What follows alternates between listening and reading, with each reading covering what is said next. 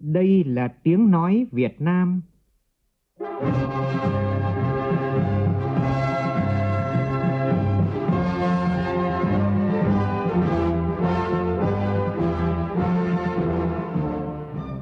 là tiếng nói Việt Nam phát thanh từ Hà Nội, thủ đô nước Cộng hòa xã hội chủ nghĩa Việt Nam.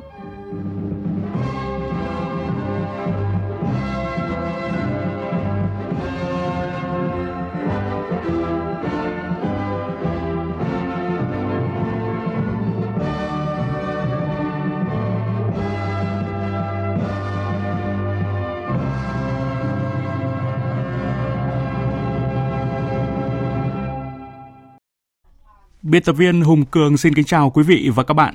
Mời quý vị và các bạn nghe chương trình Thời sự chiều của Đài Tiếng nói Việt Nam. Chương trình có những nội dung chính sau đây.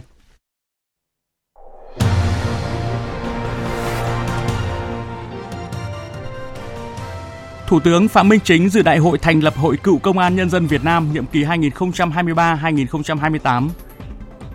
Ủy ban Thường vụ Quốc hội đề nghị làm rõ trách nhiệm của các bộ ngành trong việc chậm giải ngân 3 chương trình mục tiêu quốc gia gây lãng phí về nguồn lực. Ủy ban Kiểm tra Trung ương đề nghị Bộ Chính trị xem xét kỷ luật Bí thư Tỉnh ủy Bến Tre, Phó Bí thư Thường trực Tỉnh ủy Đắk Nông. Bộ Ngoại giao cho biết các cơ quan chức năng của Việt Nam đang xác minh thông tin Trung Quốc xây dựng đường băng trên đảo Chi Tôn thuộc quần đảo Hoàng Sa của Việt Nam. Các ngân hàng thương mại tiếp tục giảm lãi suất tiết kiệm, lãi suất thấp nhất còn 5,95% một năm. Trong phần tin quốc tế, Thủ tướng Nhật Bản tới Mỹ lần đầu tiên tham dự hội nghị thượng đỉnh ba bên Mỹ-Nhật-Hàn trong bối cảnh bán đảo Triều Tiên dậy sóng và sự cạnh tranh chiến lược ở khu vực Đông Bắc Á đang có nhiều thay đổi. Kinh tế Anh đã thoát đáy, Thủ tướng Anh khẳng định đã thấy ánh sáng cuối đường hầm cho vấn đề giảm lạm phát.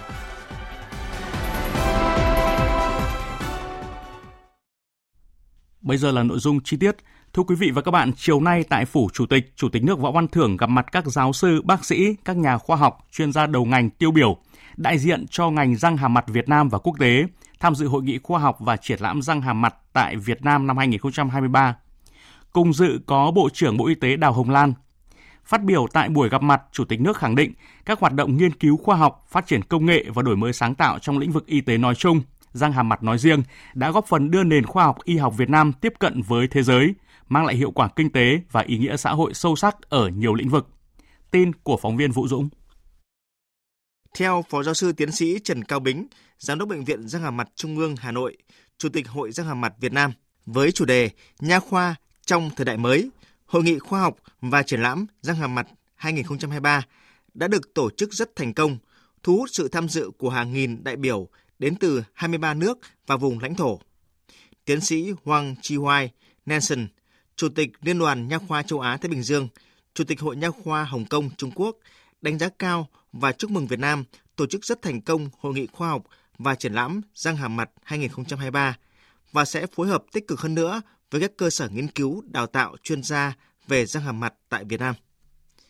Chúc mừng thành công của Hội nghị khoa học và triển lãm răng hàm mặt 2023, Chủ tịch nước Võ Văn Thưởng nêu rõ, Đảng, Nhà nước Việt Nam luôn coi sức khỏe là vốn quý nhất của mỗi người dân và của cả xã hội. Bảo vệ, chăm sóc và nâng cao sức khỏe của nhân dân là nghĩa vụ, trách nhiệm của mỗi người dân, của cả hệ thống chính trị và xã hội. Việt Nam từng được Liên Hợp Quốc đánh giá là điểm sáng trong thực hiện các mục tiêu thiên niên kỷ trong lĩnh vực y tế vào năm 2015. Và hiện nay đang tiếp tục thực hiện tốt các chỉ tiêu phát triển bền vững đến năm 2030. Thời gian qua, các chỉ số sức khỏe của nhân dân được nâng lên rõ rệt và tốt hơn. Nhắc đến câu nói quen thuộc của người Việt Nam, cái răng, cái tóc là góc con người, Chủ tịch nước Võ Văn Thưởng đánh giá cao và biểu dương những bước tiến bộ của ngành răng hàm mặt Việt Nam trong nhiều năm qua. Có nhiều đột phá với mạng lưới khám chữa bệnh chuyên khoa được mở rộng, nâng cấp từ tuyến cơ sở đến trung ương.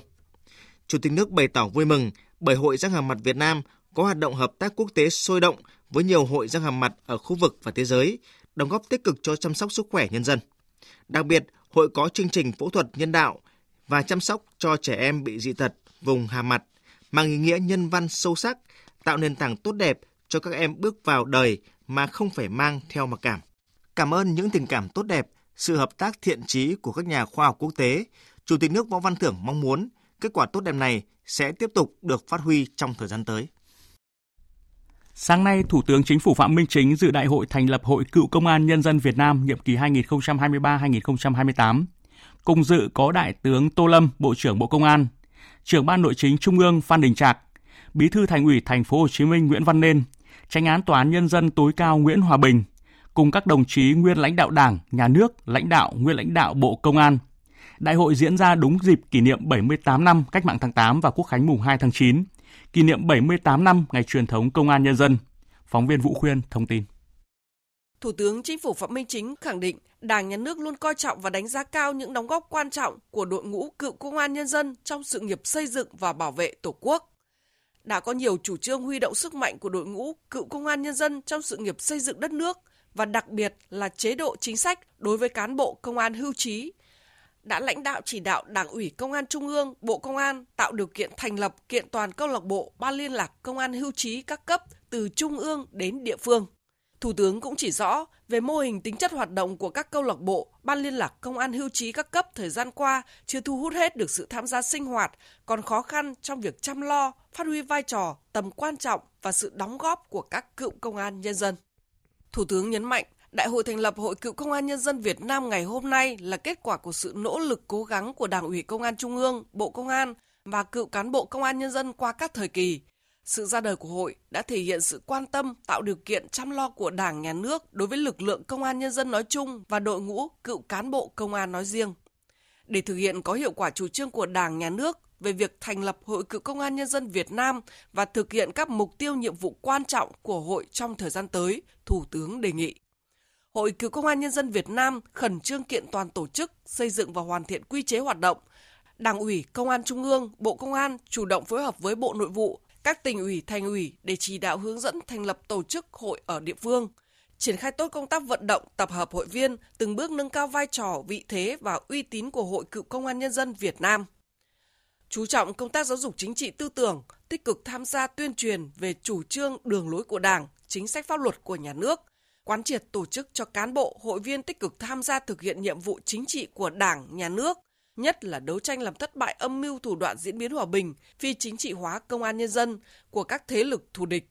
Thường xuyên phối hợp với cấp ủy, chính quyền địa phương, công an xã thực hiện nhiệm vụ bảo vệ an ninh trật tự, củng cố phong trào toàn dân bảo vệ an ninh Tổ quốc, giải quyết các xung đột xã hội, phòng ngừa, ứng phó với các nguy cơ đe dọa an ninh phi truyền thống, phòng chống tội phạm, phòng chống ma túy, bảo đảm trật tự an toàn giao thông, bảo vệ môi trường, xây dựng nền an ninh nhân dân và thế trận an ninh nhân dân ngay từ cơ sở.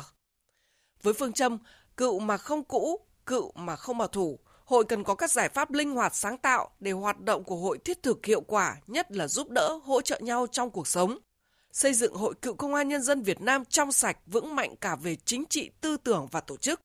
Các cấp hội và hội viên Cựu Công an Nhân dân Việt Nam nêu cao tinh thần trách nhiệm, tâm huyết, phát huy kiến thức, tư duy, kinh nghiệm công tác để tiếp tục góp phần giáo dục truyền thống, chủ nghĩa anh hùng cách mạng, truyền cảm hứng cho thế hệ sau trong xây dựng và bảo vệ Tổ quốc.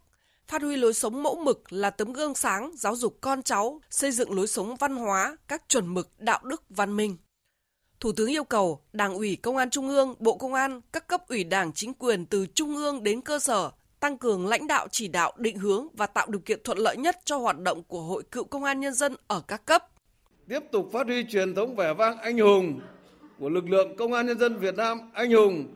Tôi tin tưởng rằng Hội Cựu Công an Nhân dân Việt Nam sẽ phát triển mạnh mẽ, vững chắc, ngày càng khẳng định được vai trò để góp phần cùng toàn lực lượng công an nhân dân hoàn thành xuất sắc mọi nhiệm vụ chính trị được giao, xây dựng lực lượng công an nhân dân cách mạng, chính quy, tinh nhuệ, từng bước hiện đại, xây dựng văn hóa công an nhân dân và hình ảnh người chiến sĩ công an nhân dân với truyền thống tốt đẹp, vì nước quên thân, vì dân phục vụ, còn Đảng, còn mình.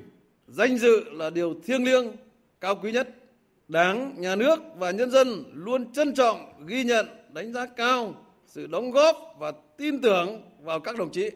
Tôi xin chúc Đại hội thành lập Hội Cựu Công an Nhân dân Việt Nam thành công tốt đẹp và nhất định sẽ thành công tốt đẹp. Chúc các bác, các anh, các chị, các đồng chí luôn luôn là người công an cách mạng, người công an của nhân dân. Mãi mãi là niềm tin yêu, niềm tự hào và là biểu tượng cao đẹp trong lòng của mỗi người dân Việt Nam. Thưa quý vị và các bạn, tại Đại hội Cựu Công an Nhân dân, các đại biểu đã biểu quyết thông qua điều lệ hội, phương hướng hoạt động nhiệm kỳ 2023-2028, biểu quyết bầu ban chấp hành gồm 89 đồng chí. Tại phiên họp lần thứ nhất, Ban chấp hành Hội Cựu Công an Nhân dân Việt Nam đã bầu ra 21 đồng chí tham gia Ban Thường vụ, 5 đồng chí lãnh đạo hội. Trong đó, Thượng tướng Lê Quý Vương, nguyên Thứ trưởng Bộ Công an, được Đại hội tín nhiệm bầu giữ chức Chủ tịch Hội Cựu Công an Nhân dân Việt Nam, nhiệm kỳ 2023-2028. Thiếu tướng Vũ Hùng Vương, nguyên Phó Tổng cục trưởng Tổng cục Cảnh sát, giữ chức Phó Chủ tịch Thường trực, và 3 đồng chí, Trung tướng Trần Văn Nhuận, nguyên Phó Tổng cục trưởng Tổng cục Chính trị Công an Nhân dân, Trung tướng Nguyễn Danh Cộng, nguyên Chánh Văn phòng Bộ Công an và Trung tướng Đường Minh Hưng, nguyên Phó Tổng cục trưởng Tổng cục An ninh, giữ chức Phó Chủ tịch Hội. Đại hội cũng đã bầu 5 đồng chí vào Ban Kiểm tra. Tiếp theo là thông tin về kỳ họp Thường vụ Quốc hội. Chiều nay cho ý kiến vào báo cáo kết quả giám sát bước đầu chuyên đề giám sát của Quốc hội về việc triển khai thực hiện các nghị quyết của Quốc hội về chương trình mục tiêu quốc gia về xây dựng nông thôn mới giai đoạn từ năm 2021-2025, giảm nghèo bền vững giai đoạn từ năm 2021-2025, phát triển kinh tế xã hội vùng đồng bào dân tộc thiểu số và miền núi giai đoạn 2021-2030. Ủy ban Thường vụ Quốc hội đề nghị làm rõ trách nhiệm của các bộ ngành trong việc chậm giải ngân 3 chương trình mục tiêu quốc gia gây lãng phí về nguồn lực. Phóng viên Lại Hoa phản ánh.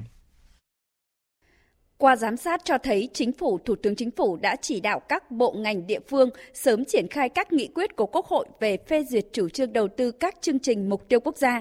Mặc dù khối lượng văn bản về quản lý hướng dẫn thực hiện 3 chương trình mà Trung ương phải ban hành là rất lớn, trên 70 văn bản, nhưng đến nay Chính phủ, các bộ ngành đã cơ bản hoàn thành, làm căn cứ để các địa phương cụ thể hóa và triển khai thực hiện.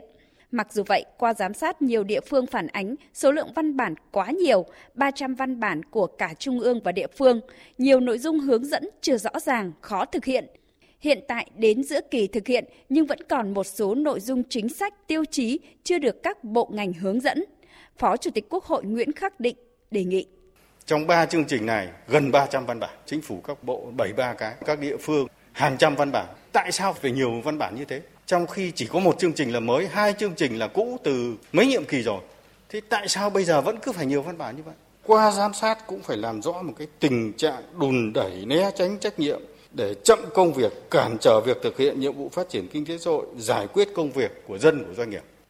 Điểm đáng chú ý qua giám sát cho thấy nguồn vốn đầu tư phát triển ngân sách trung ương phân bổ chậm, quý 2 năm ngoái mới được giao, chưa có cơ chế giao kế hoạch vốn sự nghiệp, nguồn ngân sách nhà nước giai đoạn 5 năm cho các chương trình mục tiêu quốc gia. Việc lồng ghép nguồn vốn giữa các chương trình mục tiêu quốc gia khó thực hiện, tiến độ giải ngân kế hoạch vốn ngân sách trung ương năm 2022 và giai đoạn 2021-2025 còn chậm. Việc giao các tỉnh chủ động cân đối nguồn ngân sách địa phương và huy động các nguồn lực hợp pháp để thực hiện mục tiêu đạt chuẩn nông thôn mới nâng cao và nông thôn mới kiểu mẫu là rất khó khăn, nhất là đối với những tỉnh nghèo. Chủ tịch Quốc hội Vương Đình Huệ đề nghị làm rõ trách nhiệm của các bộ ngành trong việc chậm giải ngân 3 chương trình mục tiêu quốc gia dẫn đến lãng phí về nguồn lực. Giám sát này phải trả lời được những câu hỏi. Vì sao nó lại chậm? Vì sao nó lại vướng mắc? Các điểm nghẽn nó là ở đâu? Và cái việc tháo gỡ như thế nào? 3 cái chương trình tồn đọng mấy trăm cái nội dung, ban hành nghị định 28, sau đó sửa 27. Thì bây giờ trách nhiệm của các bộ ngành ở đây thế nào? Mà để xảy ra cái tình trạng đấy, vì sao lại giải ngân chậm, vốn sự nghiệp lại còn chậm hơn vốn đầu tư? Thế là làm sao? Để này cũng lãng phí rất là ghê gớm. Đoàn giám sát kiến nghị có phương án giao kế hoạch thực hiện nguồn vốn sự nghiệp hoặc thông báo nguồn vốn sự nghiệp ngân sách trung ương thực hiện chương trình mục tiêu quốc gia giai đoạn 2024-2025 để các địa phương chủ động trong công tác phân bổ vốn, chỉ đạo dứt điểm việc hoàn thành giải quyết các khó khăn vướng mắc, nhất là sửa đổi bổ sung những quy định chưa phù hợp trong các văn bản quy phạm pháp luật, hướng dẫn thực hiện 3 chương trình mục tiêu quốc gia, đề nghị Kiểm toán Nhà nước kiến nghị và xử lý tài chính tại phiên họp thứ 9 của Ủy ban Thường vụ Quốc hội. Cũng trong chiều nay, Ủy ban Thường vụ Quốc hội cho ý kiến vào kế hoạch chi tiết và đề cương các báo cáo giám sát chuyên đề, việc thực hiện chính sách pháp luật về quản lý thị trường bất động sản và phát triển nhà ở xã hội từ năm 2015 đến hết năm 2023. Dự kiến tổ chức giám sát trực tiếp tại 8 bộ ngành và 12 địa phương. Trước đó, sáng nay, Ủy ban Thường vụ Quốc hội thảo luận ý kiến về dự án luật bảo hiểm xã hội sửa đổi. Nhiều nội dung quan trọng được đại biểu cho ý kiến, đặc biệt là giảm số năm đóng bảo hiểm xã hội từ 20 năm xuống 15 năm để hưởng lương hưu, mở rộng đối tượng tham gia bảo hiểm xã hội bắt buộc, quy định hưởng bảo hiểm xã hội một lần. Phóng viên Kim Thanh phản ánh. Đa số ý kiến cho rằng dự thảo luật đã thể hiện khá đầy đủ quan điểm, chủ trương của Đảng, đáp ứng yêu cầu hoàn thiện pháp luật bảo hiểm xã hội nhằm đảm bảo yêu cầu an sinh theo nghị quyết 28 của Trung ương, khắc phục được những bất cập, những vấn đề phát sinh trong thực tiễn, đảm bảo quyền an sinh xã hội.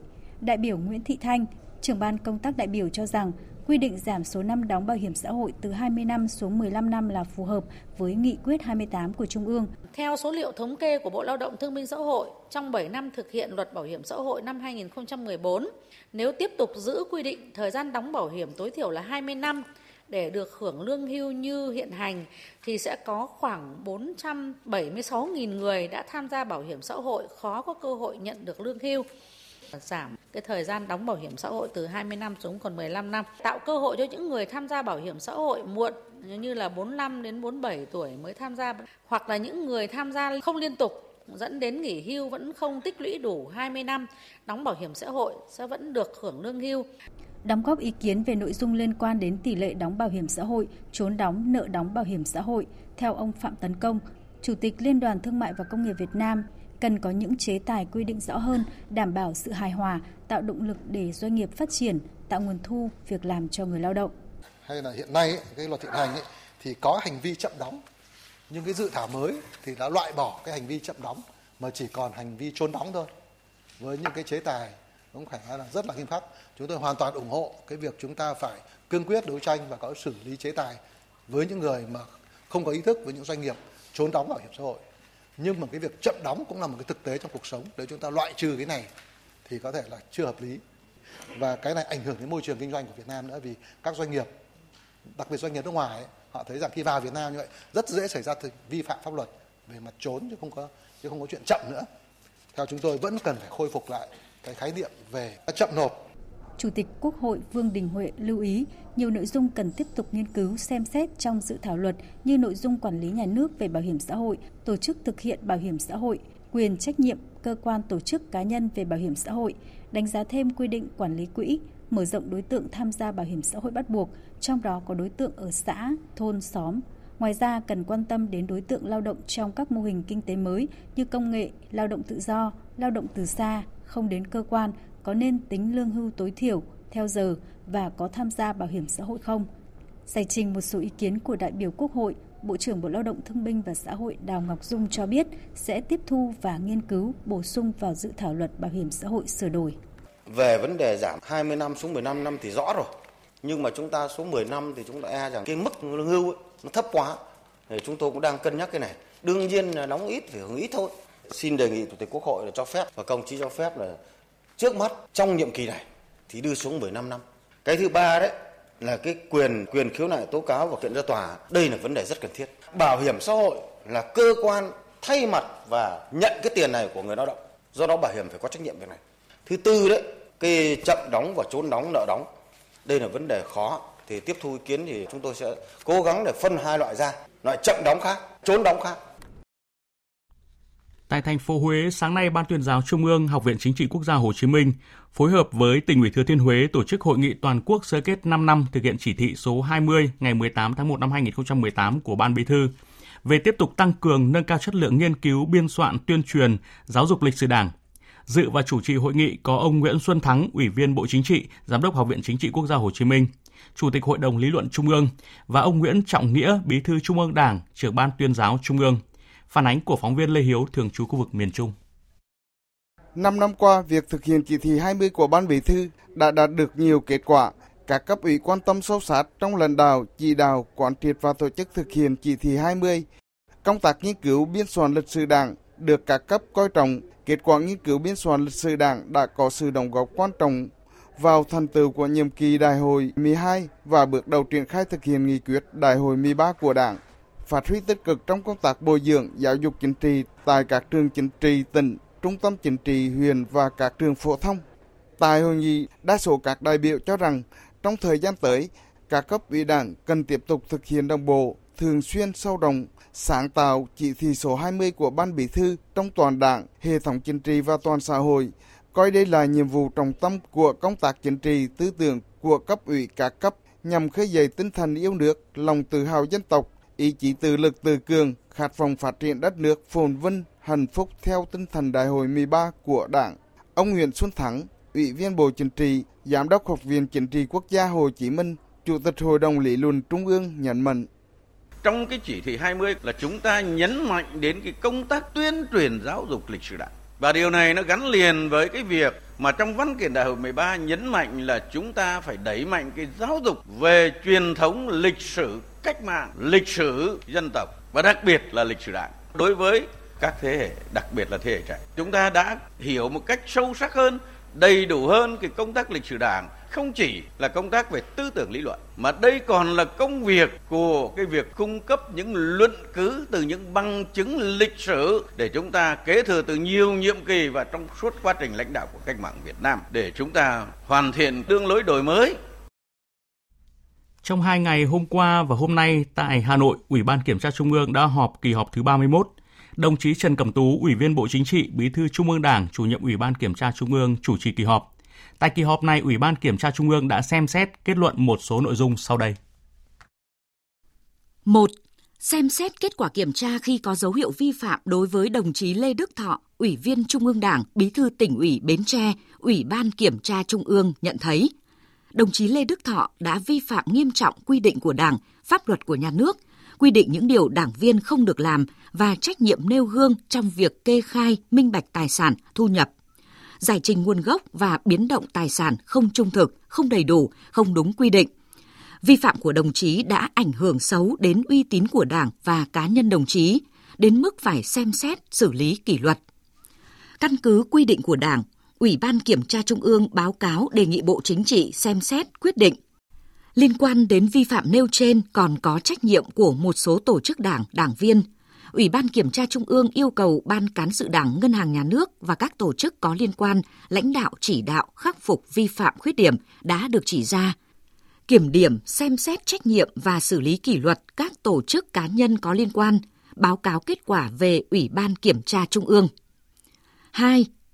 Xem xét kết quả kiểm tra khi có dấu hiệu vi phạm đối với đồng chí Điểu Cơ Ré, Ủy viên Trung ương Đảng, Phó Bí thư Thường trực Tỉnh ủy Đắk Nông. Ủy ban Kiểm tra Trung ương nhận thấy đồng chí Điểu Cơ Ré đã thiếu tu dưỡng rèn luyện, vi phạm phẩm chất đạo đức, lối sống, vi phạm quy định những điều đảng viên không được làm và trách nhiệm nêu gương, gây ảnh hưởng đến uy tín của tổ chức đảng và cá nhân đồng chí. Căn cứ quy định của Đảng, Ủy ban Kiểm tra Trung ương báo cáo đề nghị Bộ Chính trị xem xét quyết định. 3.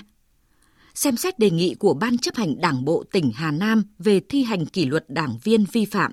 Ủy ban Kiểm tra Trung ương nhận thấy đồng chí Phạm Gia Luật, nguyên tỉnh ủy viên, nguyên giám đốc Sở Lao động Thương binh và Xã hội tỉnh Hà Nam đã suy thoái về tư tưởng chính trị, đạo đức, lối sống, vi phạm quy định của Đảng, pháp luật của nhà nước, vi phạm quy định những điều đảng viên không được làm và trách nhiệm nêu gương trong thực hiện dự án đầu tư, quản lý, sử dụng tài chính, khai thác tiêu thụ tài nguyên khoáng sản gây hậu quả rất nghiêm trọng, thiệt hại lớn ngân sách nhà nước.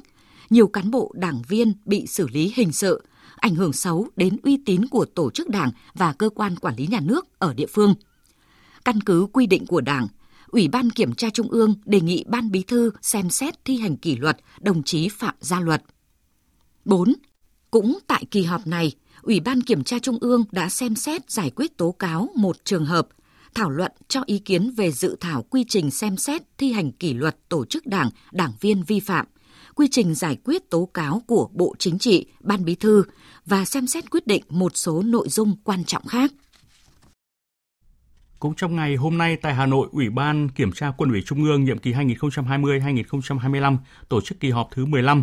Dưới sự chủ trì của Đại tướng Lương Cường, Ủy viên Bộ Chính trị, Ủy viên Thường vụ Quân ủy Trung ương, Chủ nhiệm Tổng cục Chính trị Quân đội Nhân dân Việt Nam, Chủ nhiệm Ủy ban Kiểm tra Quân ủy Trung ương.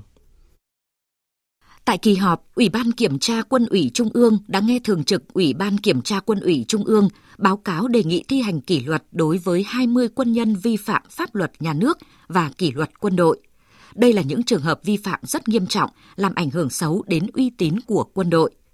Với tinh thần làm việc trách nhiệm, dân chủ, nghiêm minh, không có vùng cấm, Ủy ban Kiểm tra Quân ủy Trung ương đã phân tích kỹ lưỡng sai phạm của từng cá nhân, thấu tình đạt lý và xem xét thống nhất bỏ phiếu đề nghị Thường vụ Quân ủy Trung ương, Bộ Quốc phòng thi hành kỷ luật quân đội bằng hình thức tước danh hiệu quân nhân đối với 17 trường hợp, giáng cấp bậc quân hàm từ thượng tá xuống trung tá 2 trường hợp, khiển trách 1 trường hợp, kỷ luật về Đảng với hình thức khai trừ 10 trường hợp. Tại kỳ họp lần này, Ủy ban Kiểm tra Quân ủy Trung ương xem xét thông qua dự thảo nội dung sửa đổi bổ sung quy chế làm việc nhiệm kỳ 2020-2025 để phù hợp với các văn bản mới của Trung ương, Quân ủy Trung ương, sát yêu cầu thực tiễn và góp phần nâng cao chất lượng hiệu quả công tác kiểm tra giám sát, thi hành kỷ luật trong Đảng bộ quân đội. Thời sự VOV, nhanh, tin cậy, hấp dẫn. Thưa quý vị và các bạn, sáng nay tại trụ sở Chính phủ, Bí thư Trung ương Đảng, Phó Thủ tướng Lê Minh Khái chủ trì cuộc họp rà soát thông tư số 06 và thông tư số 03 của Ngân hàng Nhà nước Việt Nam nhằm tìm giải pháp phù hợp, gỡ khó cho doanh nghiệp bất động sản. Cùng dự cuộc họp có Thống đốc Ngân hàng Nhà nước Nguyễn Thị Hồng. Phóng viên Văn Hiếu thông tin. Sau khi nghe báo cáo của Ngân hàng Nhà nước, ông Lê Hoàng Châu, Chủ tịch Hiệp hội Bất động sản Thành phố Hồ Chí Minh, ông Nguyễn Quốc Hiệp, Chủ tịch Hiệp hội các nhà thầu xây dựng Việt Nam và đại diện Hiệp hội Môi giới Bất động sản Việt Nam khẳng định thông tư số 06 của Ngân hàng Nhà nước không siết điều kiện vay vốn, bày tỏ đồng tình với Ngân hàng Nhà nước cần triển khai các biện pháp để bảo đảm an toàn hệ thống tổ chức tín dụng, tránh tình trạng sở hữu chéo cho vay đối với các doanh nghiệp nội bộ, doanh nghiệp sân sau. Tuy nhiên, các ý kiến cũng cho rằng khoản 8 điều 8 thông tư số 39 được sửa đổi bởi thông tư số 06 cần quy định cụ thể, rõ ràng hơn để tránh gây ảnh hưởng tới các hoạt động bình thường của doanh nghiệp bất động sản trong đầu tư, mua bán, sát nhập, góp vốn, tái cơ cấu. Các ý kiến cũng trao đổi về các cụm từ dự án đầu tư không đủ điều kiện đưa vào kinh doanh tại khoản 9, bù đắp tài chính khoản 10, đề nghị Ngân hàng Nhà nước xem xét kéo dài thời gian dưới 12 tháng quy định tại khoản 10 lên thành 24 hoặc 36 tháng cho phù hợp với hoạt động đầu tư kinh doanh của doanh nghiệp bất động sản, hỗ trợ doanh nghiệp vượt qua khó khăn trong giai đoạn hiện tại. Tại cuộc họp, lãnh đạo các bộ ngành trung ương đã trao đổi cụ thể với các hiệp hội, doanh nghiệp về các nội dung nêu trên, cho rằng đây là cơ hội để Ngân hàng Nhà nước cũng như các bộ ngành lắng nghe ý kiến từ thị trường, từ doanh nghiệp, đánh giá kỹ các tác động để tìm ra những điểm cân bằng và có những biện pháp phù hợp vừa hỗ trợ doanh nghiệp, vừa bảo đảm an toàn hệ thống tín dụng. Kết luận cuộc họp, Phó Thủ tướng Lê Minh Khái nhấn mạnh, sau khi ban hành hai thông tư trên có nhiều nội dung được đánh giá cao, tuy nhiên cũng còn những nội dung các doanh nghiệp hiệp hội có ý kiến. Chính vì vậy, Phó Thủ tướng Lê Minh Khái đề nghị. Thì tôi đề nghị là Ngân hàng Nhà nước là nghiên cứu một cách là kỹ lưỡng những cái kiến nghị và cái ý kiến phát biểu ngày hôm nay, rồi căn cứ vào chức năng nhiệm vụ của các đồng chí, thẩm quyền các đồng chí, căn cứ quy định pháp luật, căn cứ vào tình hình thực tế và quan trọng là bản chất của vấn đề để các đồng chí nghiên cứu rồi tiếp thu và báo cáo đồng chí là nó đúng rồi thì các đồng chí phải sửa. Nhưng quan trọng nhất hiện nay là nó tháo gỡ khó khăn trong cái điều kiện hiện nay. Liên quan đến lĩnh vực ngân hàng, các ngân hàng thương mại tiếp tục có động thái giảm lãi suất huy động các kỳ hạn. Hiện lãi suất kỳ hạn 12 tháng chỉ còn ít ngân hàng áp mức trên 7% một năm, trong khi nhiều ngân hàng đã áp lãi suất thấp còn 5,95% một năm. So với giai đoạn cao điểm vào cuối năm ngoái, lãi suất tiết kiệm đã giảm tới 3-4%, đặc biệt với kỳ hạn từ 6 tháng trở lên.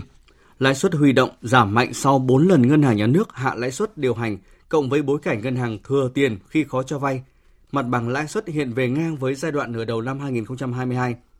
Trong bối cảnh lãi suất đầu vào đã hạ nhiệt nhanh và mạnh, Ngân hàng Nhà nước gần đây yêu cầu các nhà băng đồng thời giảm lãi suất khoản vay cũ và mới ít nhất từ 1,5 đến 2%, theo chỉ đạo của Chính phủ nhằm hỗ trợ doanh nghiệp và người dân. Ngân hàng Nhà nước yêu cầu các tổ chức tín dụng báo cáo cam kết giảm lãi suất cho vay trong năm nay đối với các khoản vay đang còn dư nợ hiện hữu và các khoản vay mới trước ngày 25 tháng 8. Các đơn vị này báo cáo kết quả thực hiện và gửi Ngân hàng Nhà nước trước ngày 8 tháng 1 năm 2024. Chương trình thời sự tiếp tục với những thông tin đáng chú ý. Sáng nay, Bí thư Thành ủy Hà Nội Đinh Tiến Dũng, trưởng ban chỉ đạo triển khai dự án đầu tư xây dựng đường vành đai 4 vùng thủ đô Hà Nội, chủ trì hội nghị giao ban đôn đốc tình hình triển khai dự án. Thông tin cho biết công tác giải phóng mặt bằng phần đất ở và đầu tư các khu tái định cư còn chậm. Sự kiện diễn ra tại Bắc Ninh. Phóng viên Nguyên Nhung thông tin. Đến thời điểm hiện tại, 3 tỉnh, thành phố dự án đường vành đai 4 đi qua gồm Hà Nội, Bắc Ninh và Hưng Yên đã thu hồi trên 1.100 hectare đất, tương đương 85% tổng diện tích. Tuy nhiên, công tác giải phóng mặt bằng phần đất ở và đầu tư các khu tái định cư còn chậm. Dự kiến việc khởi công dự án trên địa bàn tỉnh Hưng Yên và Bắc Ninh chậm hơn so với tiến độ yêu cầu khoảng 3 đến 4 tháng. Hiện các địa phương tập trung thực hiện công tác giải phóng mặt bằng, phấn đấu bàn giao 100% mặt bằng trước 31 tháng 12 năm nay.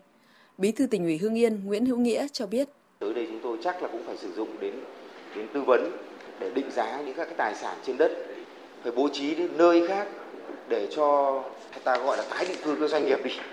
Thế thì cũng rất là mong là ban chỉ đạo đường vành đai 4 báo cáo với cơ quan có thẩm quyền để cho phép tỉnh Hưng Yên được áp dụng theo cái điều 62 của luật đất đai, đấy là nhà nước đứng ra thu hồi đất, sau đó giao đất cho thuê đất lại đối với cả các cái doanh nghiệp thuộc diện phải di rời do triển khai đường vành đai 4 này." Theo Bí thư Thành ủy Hà Nội Đinh Tiến Dũng, sau cuộc họp sẽ tổng hợp ý kiến của các địa phương gửi các bộ ngành để giải quyết những nội dung còn vướng mắc, bày tỏ mong muốn hai tỉnh Hưng Yên và Bắc Ninh phối hợp với Bộ Xây dựng thẩm định hồ sơ thiết kế để tiến hành phê duyệt các dự án thành phần để khởi công dự án thành phần 2 vào cuối tháng 9 năm nay. Về giải phóng mặt bằng thì tập trung cao độ vào cái vấn đề các cái khu tái định cư để bố trí tái định cư cho đất ở cho người dân. Hà Nội cũng thế, và trường hợp chúng ta mà bàn giao cho mặt bằng cho người dân mà nó chậm quá, cuối năm thì cũng bàn giao được thôi, thế nhưng phải có thời gian cho người dân làm nhà. Trường hợp mà nó chậm thì cũng như Hà Nội, chúng tôi đang chỉ đạo phải có cái chính sách hỗ trợ tạm cư cho bà con. Để làm tái định cư thì mình cố gắng là làm đồng bộ, đặc biệt là hạ tầng các cái khu tái định cư làm đồng bộ để cho bà con đến đây cũng phấn khởi, nơi mới bằng hoặc là tốt hơn nơi ở cũ. Mình làm cố gắng là làm như thế. Thông tin về dự án sân bay Long Thành. Ban quản lý dự án sân bay Long Thành cho biết đến nay gói thầu san nền sân bay Long Thành giai đoạn 1 cơ bản đã hoàn thành. Liên danh nhà thầu đã đào đắp được khoảng 105 triệu mét khối đất, đạt hơn 91% khối lượng đào đắp tại dự án. Hiện đang là cao điểm của mùa mưa. Việc san nền tại sân bay Long Thành gặp nhiều khó khăn, trung bình mỗi ngày liên danh nhà thầu chỉ đào đắp được khoảng 30.000 đến 40.000 mét khối đất. Ngoài ra vẫn còn một ít diện tích mặt bằng chưa bàn giao ảnh hưởng đến khâu san nền. Chuyển sang thông tin họp báo thường kỳ Bộ Ngoại giao diễn ra chiều nay. Trả lời câu hỏi liên quan đến thông tin của hãng tin AFP về hình ảnh vệ tinh cho thấy Trung Quốc đang xây dựng đường băng trên đảo Tri Tôn thuộc quần đảo Hoàng Sa của Việt Nam. Người phát ngôn Bộ Ngoại giao Việt Nam Phạm Thu Hằng cho biết, các cơ quan của Việt Nam đang xác minh thông tin này, đồng thời khẳng định quan điểm nhất quán của Việt Nam đối với hai quần đảo Hoàng Sa và Trường Sa. Quan điểm nhất quán của Việt Nam là mọi hoạt động ở khu vực quần đảo Hoàng Sa mà không được Việt Nam cho phép là vi phạm chủ quyền của Việt Nam đối với quần đảo này và gây phức tạp tình hình, không có lợi cho hòa bình, ổn định, trật tự, an ninh, an toàn, tự do hàng không và hàng hải trên Biển Đông. Trước thông tin báo chí đưa về việc Tổng thống Mỹ cho biết sẽ thăm Việt Nam trong thời gian gần đây, người phát ngôn Bộ Ngoại giao Phạm Thu Hằng cho biết hai bên đang tiếp tục thảo luận để đưa quan hệ hai bên đi vào thực chất hơn. Như chúng ta đã biết thì thời gian qua, quan hệ đối tác toàn diện Việt Nam-Hoa Kỳ đã phát triển sâu rộng, hiệu quả thực chất trên tất cả các lĩnh vực của quan hệ song phương cũng như tại các cơ chế đa phương. Và lãnh đạo cấp cao hai nước thì đã nhất trí và hai bên đang trao đổi các biện pháp để tiếp tục làm sâu sắc hơn nữa quan hệ hai nước theo hướng ổn định, thực chất lâu dài, hướng tới quan hệ mới khi điều kiện phù hợp và đóng góp cho hòa bình, ổn định, hợp tác và phát triển tại khu vực và trên thế giới. Tại họp báo thường kỳ chiều nay, người phát ngôn cũng đã cập nhật tình hình người Việt bị mắc kẹt do sạt lở được lực lượng chức năng Lào cứu hộ. Theo người phát ngôn, 45 người Việt Nam đã được giải cứu trong vụ sạt lở quốc lộ 8 tại Lào và một người Việt Nam tử vong trong vụ tai nạn ở tỉnh Khăm Muộn. Ngay sau khi nhận được thông tin về cái vụ sạt lở này thì thực hiện ý kiến chỉ đạo của lãnh đạo Bộ Ngoại giao, thì Tổng lãnh sự quán Việt Nam tại Savanakhet, Lào đã chủ động phối hợp với các cơ quan chức năng của Lào để tìm kiếm công dân ta. Và được biết là chiều ngày 14 tháng 8 thì thi thể của một nam giới đã được tìm thấy. Tổng lãnh sự quán thì cũng đã phối hợp với các cơ quan chức năng của Lào để tiến hành các cái thủ tục hậu sự và thông báo cho gia đình nạn nhân. Và nhân dịp này thì chúng tôi xin gửi lời chia buồn đến gia đình của nạn nhân cũng như là những nạn nhân bị thiệt hại trong vụ sạt lở này. Trả lời câu hỏi của phóng viên về thông tin Việt Nam có ý định gia nhập nhóm các nền kinh tế mới nổi BRICS hay không, người phát ngôn Bộ Ngoại giao cho biết, cũng như nhiều nước trên thế giới, Việt Nam quan tâm theo dõi tiến trình thảo luận về việc mở rộng thành viên của nhóm này. Chương trình tiếp tục với những thông tin đáng chú ý khác. Ủy ban Quản lý vốn nhà nước tại doanh nghiệp vừa trình Chính phủ phê duyệt đề án cơ cấu lại Tổng công ty Đường sắt Việt Nam đến năm 2025. Theo tờ trình, giai đoạn đến năm 2025, Tổng công ty Đường sắt Việt Nam sẽ không tiến hành cổ phần hóa công ty mẹ và các công ty thành viên, đồng thời sẽ hợp nhất Công ty Cổ phần Vận tải Đường sắt Hà Nội và Công ty Cổ phần Vận tải Đường sắt Sài Gòn thành một Công ty Cổ phần Vận tải Đường sắt. Một mô hình hay đang được triển khai tại nhiều khu vực bản làng vùng cao phía Tây tỉnh Quảng Nam, giúp người dân nơi đây dễ tiếp cận nguồn vốn, phát triển kinh tế, thoát nghèo bền vững. Phản ánh của phóng viên Tuyết Lê tại miền Trung. Ở các bản làng vùng cao phía Tây tỉnh Quảng Nam, việc đi lại của người dân hết sức khó khăn. Trước đây, để vay được nguồn vốn từ ngân hàng, người dân phải dậy sớm, băng rừng lội suối đến điểm giao dịch, nhưng cũng có khi về tay không vì quá đông khách. Từ năm 2018 đến nay, chi nhánh Ngân hàng Nông nghiệp Phát triển Nông thôn tỉnh Quảng Nam triển khai điểm giao dịch lưu động bằng xe ô tô chuyên dụng tại xã Ba, huyện Đông Giang. Tại đây, mọi giao dịch diễn ra ngay trên xe, ngay tại bản làng, nên bà con ai cũng mừng. Chị A Lăng Thị Lanh, dân tộc Cơ Tu ở thôn Tống Cói, xã Ba, huyện Đông Giang cho biết, trước đây, mỗi lần cần vốn vay phải đi xa hàng chục cây số, rất là khó khăn. Nay có xe lưu động đưa vốn về tận thôn, bà con rất phấn khởi. Nhờ nguồn vốn Agribank, chúng tôi mới có thể đầu tư phát triển kinh tế. Nhờ vậy mà gia đình chúng tôi từng bước cải thiện được cuộc sống. Hiện nay, xe ô tô lưu động trang bị đầy đủ máy móc hỗ trợ cho việc vay vốn, thu nợ của người dân. Xe chở tiền đến đâu, bà con được vay đến đó. Mỗi tháng, xe lưu động thực hiện 8 phiên giao dịch tại các thôn bản, trụ sở Ủy ban nhân dân xã, giải quyết cho khoảng 50 hộ dân vay, số tiền giải ngân tại chỗ gần 3 tỷ đồng. Chị Nguyễn Mạnh Kiều Trinh, tổ trưởng tổ vay vốn thôn Tống Cói, xã Ba, huyện Đông Giang cho biết. Ngày trước, cán bộ phải vào tận thôn bản để hướng dẫn giúp bà con nhân dân vay vốn. Từ khi có xe ô tô chuyên dụng của ngân hàng, nhân dân rất phấn khởi vì không phải đi xa để chờ đợi vay vốn, cũng như cán bộ chúng tôi không phải đến tận nơi các thôn bản xa xôi để hướng dẫn người dân vay vốn. Việc triển khai điểm giao dịch bằng xe chuyên dùng mở rộng được mạng lưới tín dụng đến các thôn và ngăn ngừa được nạn tín dụng đen, đã giúp người dân tiếp cận được hầu hết các nguồn vốn vay để phát triển kinh tế, sau đó giảm nghèo và nâng cao thu nhập của hộ gia đình. Trước đây, bà con người dân tộc Cơ Tu ở huyện Đông Giang chủ yếu dựa vào nương rẫy, cuộc sống cũng chỉ đủ ăn. Mấy năm trở lại đây, người dân đã tiếp cận được nguồn vốn vay từ ngân hàng để đầu tư trồng rừng, phát triển kinh tế trang trại, trồng cây ăn quả.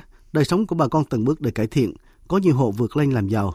Ông Nguyễn Đình Thương, Giám đốc Ngân hàng Nông nghiệp và Phát triển Nông thôn chi nhánh huyện Đông Giang, tỉnh Quảng Nam cho biết, hiệu quả xe lưu động này tôi cho là cũng rất là đáng kể, tạo điều kiện cho bà con phát triển sản xuất, nâng cao đời sống, góp phần cái xóa đói giảm nghèo trên địa bàn của huyện Đông Giang. Khi mà có vốn rồi thì bà con có những cái điều kiện sản xuất mới, định hướng trong tương lai hệ thống Agribank Đông Giang chắc chắn sẽ mở rộng cái hạn mức tín dụng để làm sao tạo điều kiện đối với bà con không bị thiếu vốn, làm ăn tốt hơn. Việc triển khai điểm giao dịch lưu động bằng xe ô tô chuyên dụng của Ngân hàng Nông nghiệp và Phát triển Nông thôn chi nhánh tỉnh Quảng Nam đã mở rộng mạng lưới tín dụng tại các xã vùng xa xôi hẻo lánh, giảm bớt thời gian đi lại, tiết kiệm chi phí và bảo đảm an toàn cho khách hàng, ngăn ngừa tín dụng đen. Tập đoàn Công nghiệp Than khoáng sản Việt Nam vừa có văn bản báo cáo Ủy ban Quản lý vốn nhà nước tại doanh nghiệp về sự cố vỡ cống xả tràn tại hồ thải Quặng Đuôi, nhà máy tuyển đồng Tả Phời, Lào Cai. Theo Tập đoàn Công nghiệp Than khoáng sản Việt Nam, nguyên nhân sự cố vỡ ống cống thoát nước xả tràn tại hồ thải Quặng Đuôi, nhà máy của Công ty Cổ phần Đồng Tả Phời xảy ra vào ngày 8 tháng 8 là do mưa lớn, lượng nước chảy từ các khe suối thượng nguồn và lưu vực quanh hồ thải tăng đột biến chảy vào hồ. Sự cố đã làm ảnh hưởng đến cuộc sống của 46 hộ dân. Ngay sau khi xảy ra sự cố, Tập đoàn Công nghiệp Than khoáng sản Việt Nam đã trực tiếp chỉ đạo giải quyết sự cố, yêu cầu Công ty Cổ phần Đồng Tả Phời phối hợp với các cơ quan, cấp chính quyền địa phương di dời toàn bộ người dân đến vị trí an toàn, đồng thời điều động nhân lực đến hiện trường để phối hợp hỗ trợ giải quyết sự cố. Đến nay, công ty đã phối hợp với chính quyền địa phương khắc phục cơ bản sự cố để các hộ dân sớm trở lại sinh hoạt bình thường. Sau 3 tuần, Tòa án Nhân dân thành phố Hà Nội tuyên án phiên tòa xét xử sơ thẩm 54 bị cáo trong vụ án chuyến bay giải cứu. Đến nay, 18 bị cáo đã gửi đơn kháng cáo tới tòa án đề nghị xét xử vụ án theo trình tự phúc thẩm. 2 bị cáo kháng cáo kêu oan không thừa nhận hành vi phạm tội trong vụ án này gồm Hoàng Văn Hưng, cựu trưởng phòng 5 Cơ quan An ninh Điều tra Bộ Công an, và Trần Minh Tuấn, giám đốc Công ty Cổ phần Xây dựng Thái Hòa. Trước đó, tòa cấp sơ thẩm đã tuyên án phạt Hoàng Văn Hưng mức án tù chung thân, Trần Minh Tuấn bị phạt 18 năm tù. Trong số 16 bị cáo kháng cáo xin giảm nhẹ hình phạt, 3 bị cáo gồm Nguyễn Thị Hương Lan, Cục trưởng Cục Lãnh sự Bộ Ngoại giao, Phạm Trung Kiên, cựu thư ký Thứ trưởng Bộ Y tế và Vũ Anh Tuấn, cựu cán bộ Cục Quản lý xuất nhập cảnh Bộ Công an. Như vậy, cả 4 bị cáo bị tuyên phạt mức án tù chung thân gửi đơn kháng cáo. Cựu Phó Chủ tịch Ủy ban Nhân dân tỉnh Quảng Nam Trần Văn Tân bị tuyên phạt 7 năm tù về tội nhận hối lộ, cũng làm đơn kháng cáo xin giảm nhẹ hình phạt. Tiếp theo là một số thông tin thời tiết. Thưa quý vị, đồng bằng Bắc Bộ và Trung Bộ đã và đang trải qua một ngày nắng nóng. Riêng Trung Bộ nắng nóng gay gắt có nơi trên 37 độ. Theo Trung tâm Khí tượng Thủy văn Trung ương, từ ngày mai nắng nóng ở khu vực Hòa Bình và đồng bằng Bắc Bộ có xu hướng giảm dần. Còn tại Trung Bộ, nắng nóng có khả năng kéo dài đến khoảng ngày 19 tháng 8. Dự báo tối và đêm nay nhiều khu vực sẽ có mưa rào và dông vài nơi, trong đó có Bắc Bộ và Trung Bộ. Riêng Tây Nguyên và Nam Bộ cục bộ có mưa vừa mưa to. Sau đó từ khoảng đêm ngày mai đến ngày 19 tháng 8, ở Bắc Bộ sẽ có mưa vừa, mưa to và dông, cục bộ có mưa rất to, với lượng mưa từ 40 đến 70, có nơi trên 150 mm. Từ ngày 19 đến 21 tháng 8, ở Tây Nguyên và Nam Bộ có khả năng xảy ra mưa vừa, mưa to trên diện rộng. Còn trên biển hiện nay có gió Tây Nam với cường độ trung bình hoạt động trên hầu khắp các vùng biển phía Nam. Nhiều vùng biển có gió vừa phải từ cấp 3 đến cấp 4. Riêng vùng biển phía Tây khu vực Nam Biển Đông, bao gồm vùng biển phía Tây quần đảo Trường Sa và vùng biển từ Bình Thuận đến Cà Mau, có gió Tây Nam mạnh cấp 5, có lúc cấp 6, giật cấp 7, cấp 8, biển động. Chương trình về phần tin quốc tế. Nhân dịp kỷ niệm lần thứ 78 Quốc khánh nước Cộng hòa Indonesia ngày 17 tháng 8 năm 1945, ngày hôm nay, Chủ tịch nước Võ Văn Thưởng và Thủ tướng Phạm Minh Chính đã gửi điện chúc mừng tới Tổng thống Joko Widodo.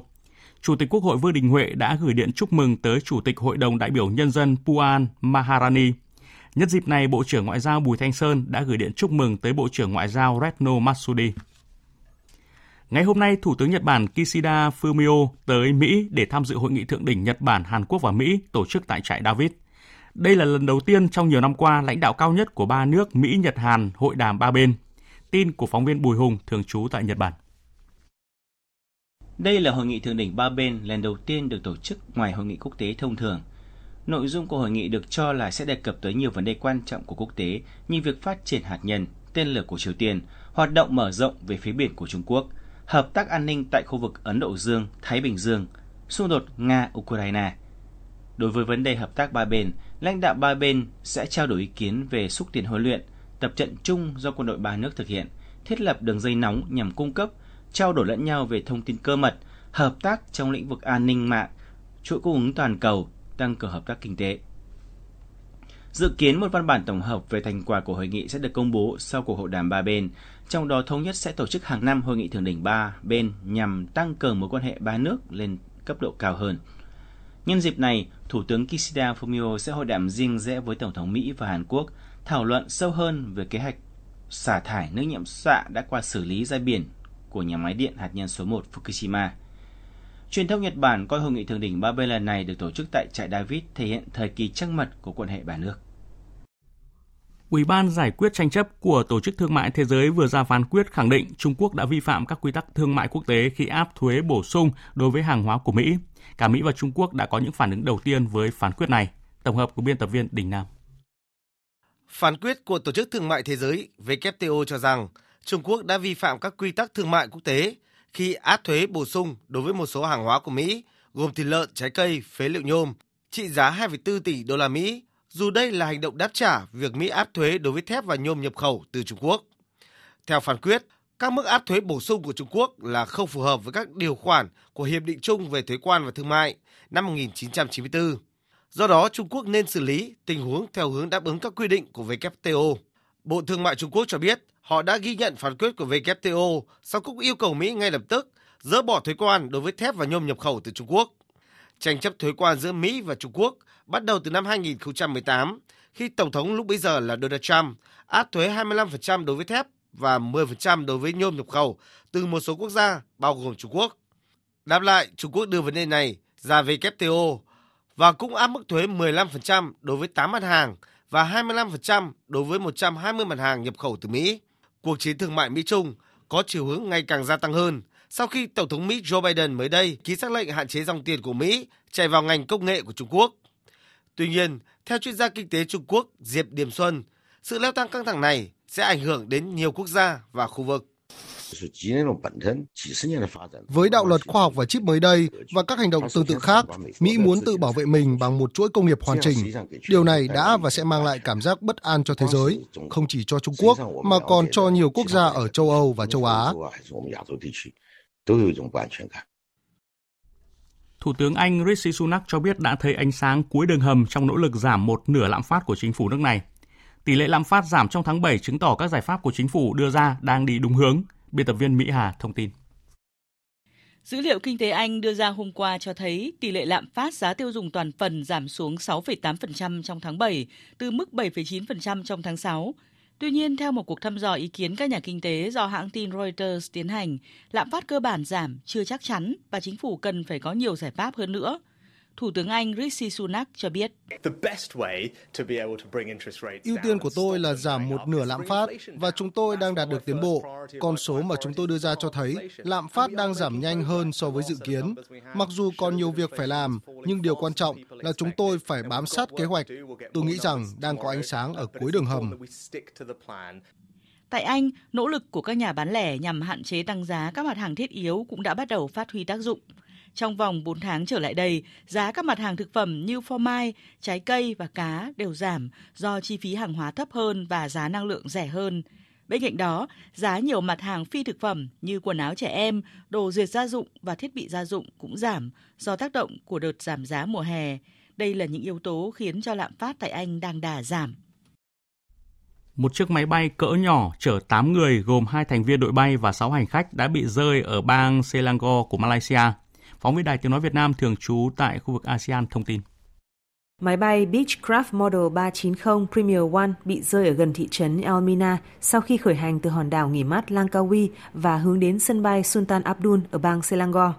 Cảnh sát trưởng bang Selangor, ông Hunsen Omar Khan cho biết vụ việc xảy ra vào khoảng 14 giờ 40 phút giờ địa phương chiều thứ Năm 17 tháng 8. Theo ông Omar Khan, chiếc máy bay cất cánh từ Langkawi đã được phép hạ cánh xuống sân bay Sultan Abdul Aziz Shah ở Subang nhưng sau đó mất liên lạc với đài kiểm soát.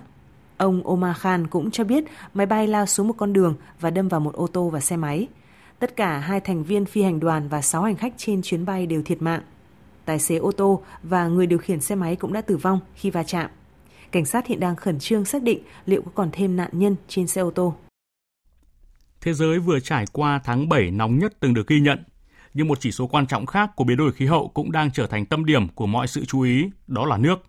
Báo cáo mới nhất của Viện Tài nguyên Thế giới cho thấy 1/4 nhân loại đang phải đối mặt với tình trạng căng thẳng cực độ về nước do nhu cầu tăng cao và khủng hoảng khí hậu gia tăng. Biên tập viên Thu Hoài tổng hợp thông tin.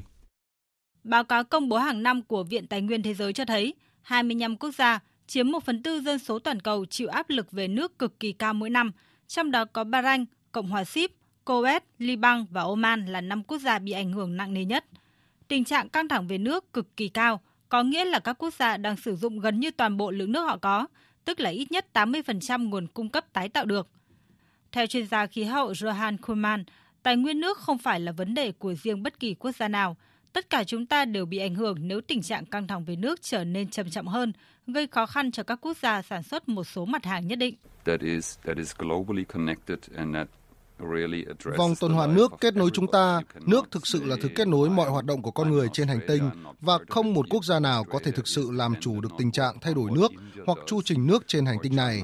Bạn không thể nói, tôi đang ở Australia, tôi không phải là một phần của vòng tuần hoàn này. Australia phụ thuộc vào những gì Ấn Độ làm, Trung Quốc hay các quốc gia Nam Mỹ làm. Đó là lý do tại sao nước rất quan trọng. Ngay cả những người từng nghĩ rằng nước là vấn đề của những người nghèo ở Nam bán cầu cũng bắt đầu cảm nhận được điều đó. Dự kiến thế giới sẽ có thêm 1 tỷ người sống trong điều kiện căng thẳng về nước với mức độ cực kỳ cao vào giữa thế kỷ này. Tiếp theo chương trình thời sự chiều nay là trang tin thể thao.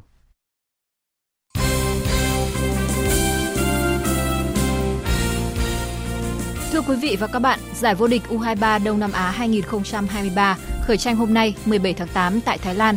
Trong lần thứ 4 được tổ chức, giải đấu có tổng cộng 10 đội bóng tham gia và được chia thành 3 bảng. Tuyển U23 Việt Nam nằm ở bảng C, với 2 đối thủ không được đánh giá quá cao là Lào và Philippines. Trưa nay ngày 17 tháng 8, huấn luyện viên Hoàng Anh Tuấn tham dự họp báo trước giải vô địch U23 Đông Nam Á 2023. Chia sẻ trước truyền thông, huấn luyện viên Hoàng Anh Tuấn cho biết mục tiêu của đội tuyển U23 Việt Nam là vào đến trận chung kết. Chúng tôi có 2 tuần nhưng thật ra thì chúng tôi chỉ có một ngày duy nhất có đầy đủ lên tập cùng với nhau. Chúng tôi đến đây với cương vị nhà đương kim vô địch. Nhưng thật ra thì cũng như các đội khác mang cái lực lượng rất là trẻ đến tham dự giải lần này. Ngày 20 tháng 8, tuyển U23 Việt Nam có trận ra quân tại bảng C gặp U23 của Lào và sau đó 2 ngày là trận đấu với U23 Philippines. Ở ngày thi đấu đầu tiên, U23 Campuchia gặp U23 Brunei vào lúc 20 giờ trên sân vận động Rayong. Tuyển chủ nhà U23 Thái Lan mở màn chiến dịch bằng cuộc đối đầu với U23 Myanmar. U23 Myanmar có sự thay đổi lớn về nhân sự ở giải đấu năm nay khi được dẫn dắt bởi tân huấn luyện viên người Đức Michael Fechtenbender. Về phía đội chủ nhà, dù có tới 90% là những gương mặt mới, nhưng U23 Thái Lan vẫn được đánh giá cao hơn đối thủ và nhiều khả năng sẽ giành trọn 3 điểm trong trận đầu ra quân. Tại sự kiện Wicca Sport Day diễn ra vào sáng nay ngày 17 tháng 8 tại Hà Nội, Đoàn Văn Hậu và Nguyễn Hoàng Đức xuất hiện rạng rỡ trong lễ công bố những sản phẩm thể thao truyền cảm hứng và đậm chất Phùi. Cũng tại buổi lễ, công ty Wicca đã chính thức công bố dự án mới, đó là 2 sản phẩm giày bóng đá Wicca VH5 gắn với câu chuyện của Văn Hậu và Wicca Dragon X với sự hợp tác của Hoàng Đức. Wicca VH5 mang thông điệp từ câu chuyện của Đoàn Văn Hậu, thủ quân của câu lạc bộ Công an Hà Nội, tự gọi mình là một Dream Chaser, người theo đuổi ước mơ. Từ một cậu bé yêu bóng đá ở miền quê lúa Thái Bình, sau những năm tháng rèn giũa, Văn Hậu đã thực sự tỏa sáng trên sân cỏ. Văn Hậu bày tỏ: Em cảm thấy rất là vui khi được Wicca mời và hợp tác cùng với Wicca ở trong chiến dịch lần này. Đây là một đôi giày rất là ý nghĩa và cũng có câu chuyện của em, câu chuyện từ lúc còn trẻ đến hiện tại bây giờ là một cầu thủ bóng đá chuyên nghiệp, thì có nhiều cảm xúc, có những lúc mà rất là khó khăn và có những lúc thành công, và em muốn gửi cái câu chuyện này vào những đôi giày này, và em hy vọng là các bạn trẻ luôn luôn cố gắng. Khi mà các bạn đam mê bóng đá thì các bạn sẽ đi những đôi giày trên đôi chân của mình, và em hy vọng các bạn sẽ thực hiện được những ước mơ của mình. Sau sự kiện Wicca Sport Day, 2 ngôi sao bóng đá Việt Nam cùng hướng về những danh hiệu lớn tiếp theo trong sự nghiệp. Hoàng Đức sẽ cùng với các đồng đội tại Viettel FC bước vào trận chung kết Cúp Quốc gia 2023 so tài với Đông Á Thanh Hóa vào chiều ngày 20 tháng 8. Một tuần sau đó, ngày 27 tháng 8, đến lượt Văn Hậu cùng câu lạc bộ Công an Hà Nội đón tiếp chính đội bóng xứ Thanh trong trận cầu định đoạt chức vô địch V-League 2023. Ngày 16 tháng 8 tại Cần Thơ, Cục Thể dục Thể thao, Bộ Văn hóa Thể thao và Du lịch phối hợp với Ủy ban Nhân dân thành phố Cần Thơ tổ chức giải vô địch quốc gia các môn bơi, cờ vua người khuyết tật năm 2023. Tham dự giải có gần 300 huấn luyện viên, vận động viên đến từ 13 đơn vị, từ các tỉnh thành trên cả nước. Với mục tiêu nâng cao sức khỏe của mỗi người dân, đặc biệt là sự quan tâm đến hoạt động thể thao cho người khuyết tật, giải đấu là cơ hội để các vận động viên người khuyết tật có điều kiện giao lưu, trao đổi, học tập kinh nghiệm và tăng cường tình đoàn kết. Đồng thời, thông qua giải lần này để tuyển chọn và kiểm tra năng lực của các vận động viên chuẩn bị tham dự Đại hội Thể thao Người khuyết tật châu Á lần thứ 4 sẽ diễn ra tại Trung Quốc tới đây. Rạng sáng nay ngày 17 tháng 8, câu lạc bộ Man City đã giành chiến thắng 5-4 trước Sevilla ở loạt sút luân lưu, trận tranh danh hiệu siêu cúp châu Âu sau khi hai đội đã hòa nhau với tỷ số 1-1 trong thời gian thi đấu chính thức. Man City nhập cuộc lấn lướt nhưng Sevilla mới là đội có bàn mở tỷ số. Nắm lợi thế dẫn trước, Sevilla chơi rất hay và tạo ra hàng loạt những cơ hội ở đầu hiệp 2. Sau những phen thoát thua, Man City gỡ hòa 1-1 nhờ sự tỏa sáng của tài năng trẻ Cole Palmer. Thời gian thi đấu chính thức khép lại với tỷ số hòa khiến cho đôi bên phải phân định thắng thua bằng loạt sút luân lưu. Man City đã giành chiến thắng 5-4 khi Sevilla có cú sút cuối đưa bóng đi dội sàng ngang. Với chiến thắng này, Manchester City có lần đầu giành siêu cúp châu Âu. Dự báo thời tiết. Phía Tây Bắc Bộ, chiều tối và đêm có mưa rào và dông vài nơi, ngày nắng, có nơi có nắng nóng. Nhiệt độ từ 25 đến 35 độ, có nơi trên 35 độ. Phía Đông Bắc Bộ và Thanh Hóa, chiều tối và đêm có mưa rào và dông vài nơi, ngày nắng, có nơi nắng nóng. Riêng khu vực đồng bằng có nắng nóng, nhiệt độ từ 26 đến 35 độ. Riêng khu vực đồng bằng, nhiệt độ từ 26 đến 36 độ, có nơi trên 36 độ. Khu vực từ Thanh Hóa đến Thừa Thiên Huế, chiều tối và đêm có mưa rào và dông vài nơi, ngày nắng nóng, có nơi nắng nóng gay gắt. Nhiệt độ từ 26 đến 37 độ, có nơi trên 37 độ. Khu vực từ Đà Nẵng đến Bình Thuận, chiều tối và đêm có mưa rào và dông vài nơi, ngày nắng nóng, có nơi nắng nóng gay gắt.